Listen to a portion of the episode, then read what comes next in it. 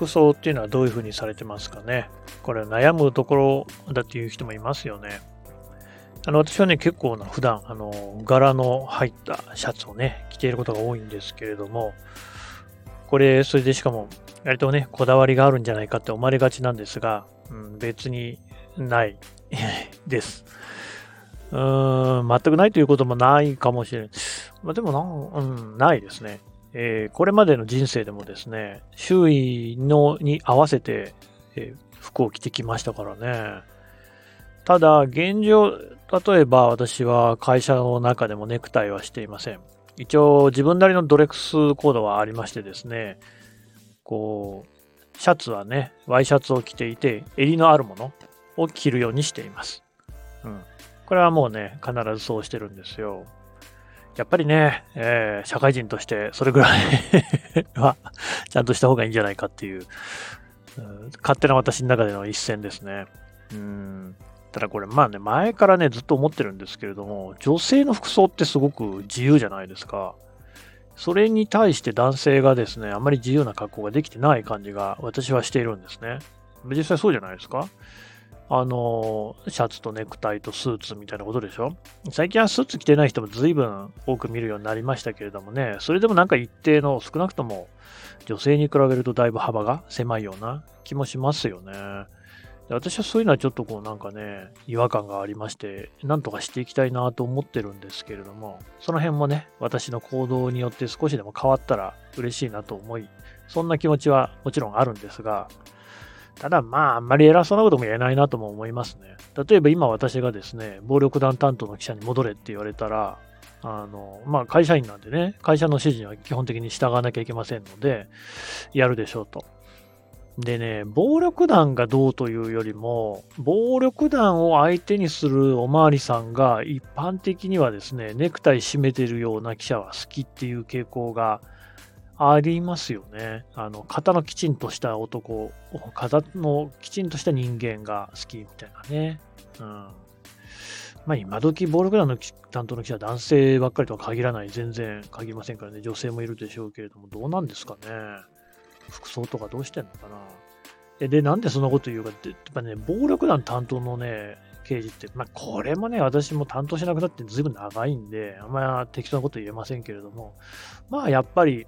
ダブルのスーツ着るみたいなね、感じの人とかっていうのは、比較的多い印象ですね。うん、まあ、もちろん人によりますけど、うーん、こうね、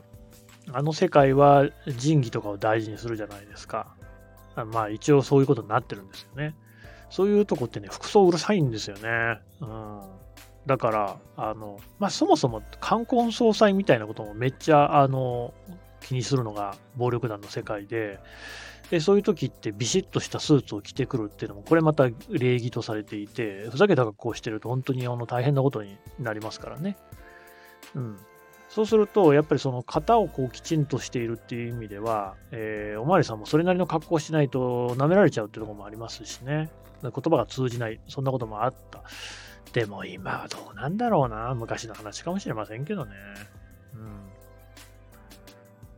私はネクタイは最初はしてましたよね。だからね、1年目、2年目はしていたな。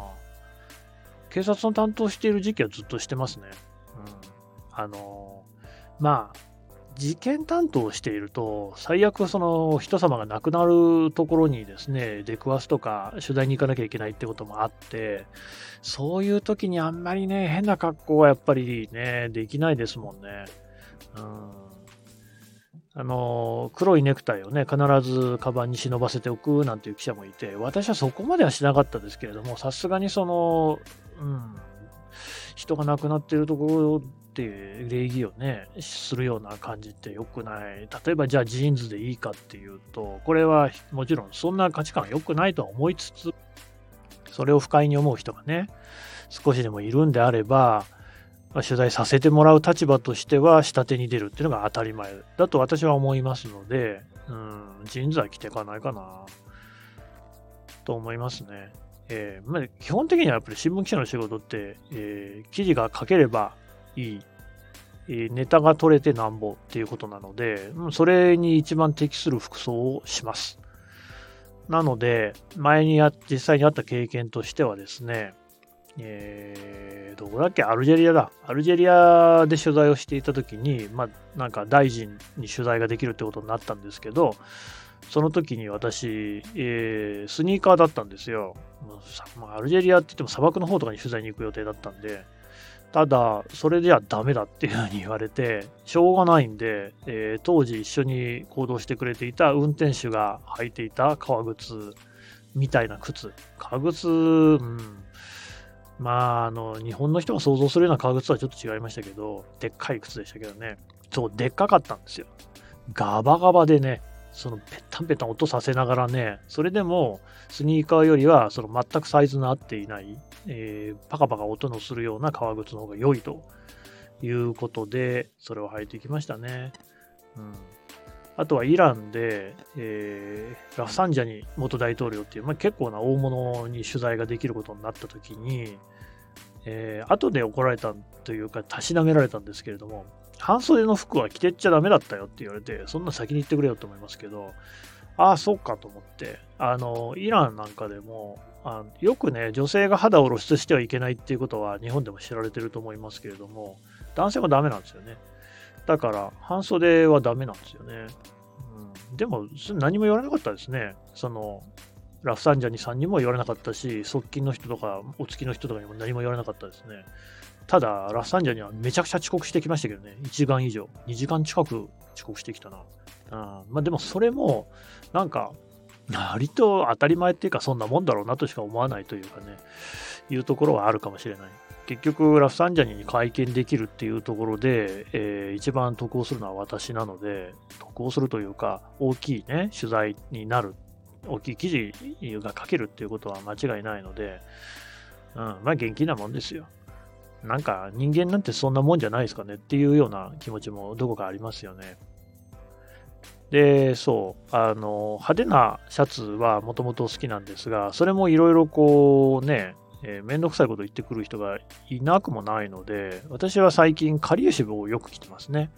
カリウシは大変あのデザイン性が良くて、私の好きなタイプの服もいっぱい売っていますが、一方でこれ、あの清掃という一面もあるんですよね。なので、えー、なんだその服はって言われたら、えー、これ、かりゆしですけどって言ったら、もう相手はグーの音も出ないっていうね、えー、返すこともなくなるっていうところが、また楽しくて着ているっていうですね、そんな横島な着方をするなって沖縄の方に怒られそうですけれども、あの、単純にデザインが好きっていうのは、これは本当で、私結婚式沖縄で挙げてるんですけれども、その時も引き出物をかりゆしにしてですね、みんなかりゆしを着ると。で、えー、こう写真に収まるなっていうね、えー、素敵な写真が撮れましたよ。カリウシは本当に素晴らしいですね。私、暑いの、汗かきなんで暑いのも嫌いですし、そうするとカリウシって大変通気性もいいですしね。ああいう服ってもう少し日本で普及しないもんですかね。ダボっとした感じの。うん、このまあ、ほぼ熱帯に近づいてるこのね、地球温暖化があってっていうような話もあるじゃないですか。実際、夏なんて40度近くになることもざらにあるでしょ。ま、もうね、そういう服が待ち望まれてると思いますけどもね、いつまで昔と同じなんでしょうかねっていうね、うん、そういうののね、えー、一人一人が変えていくしかないんで、私もね、その、えーえー、宣伝をつけるようなことができればいいなっていう、そういう気持ちは本当にあります。はい。えー、皆さんはね、どんな服を着てますかね、えー、また服の話、全然詳しくないですけれども、教えていただければと思います。では、今回はこんなところで。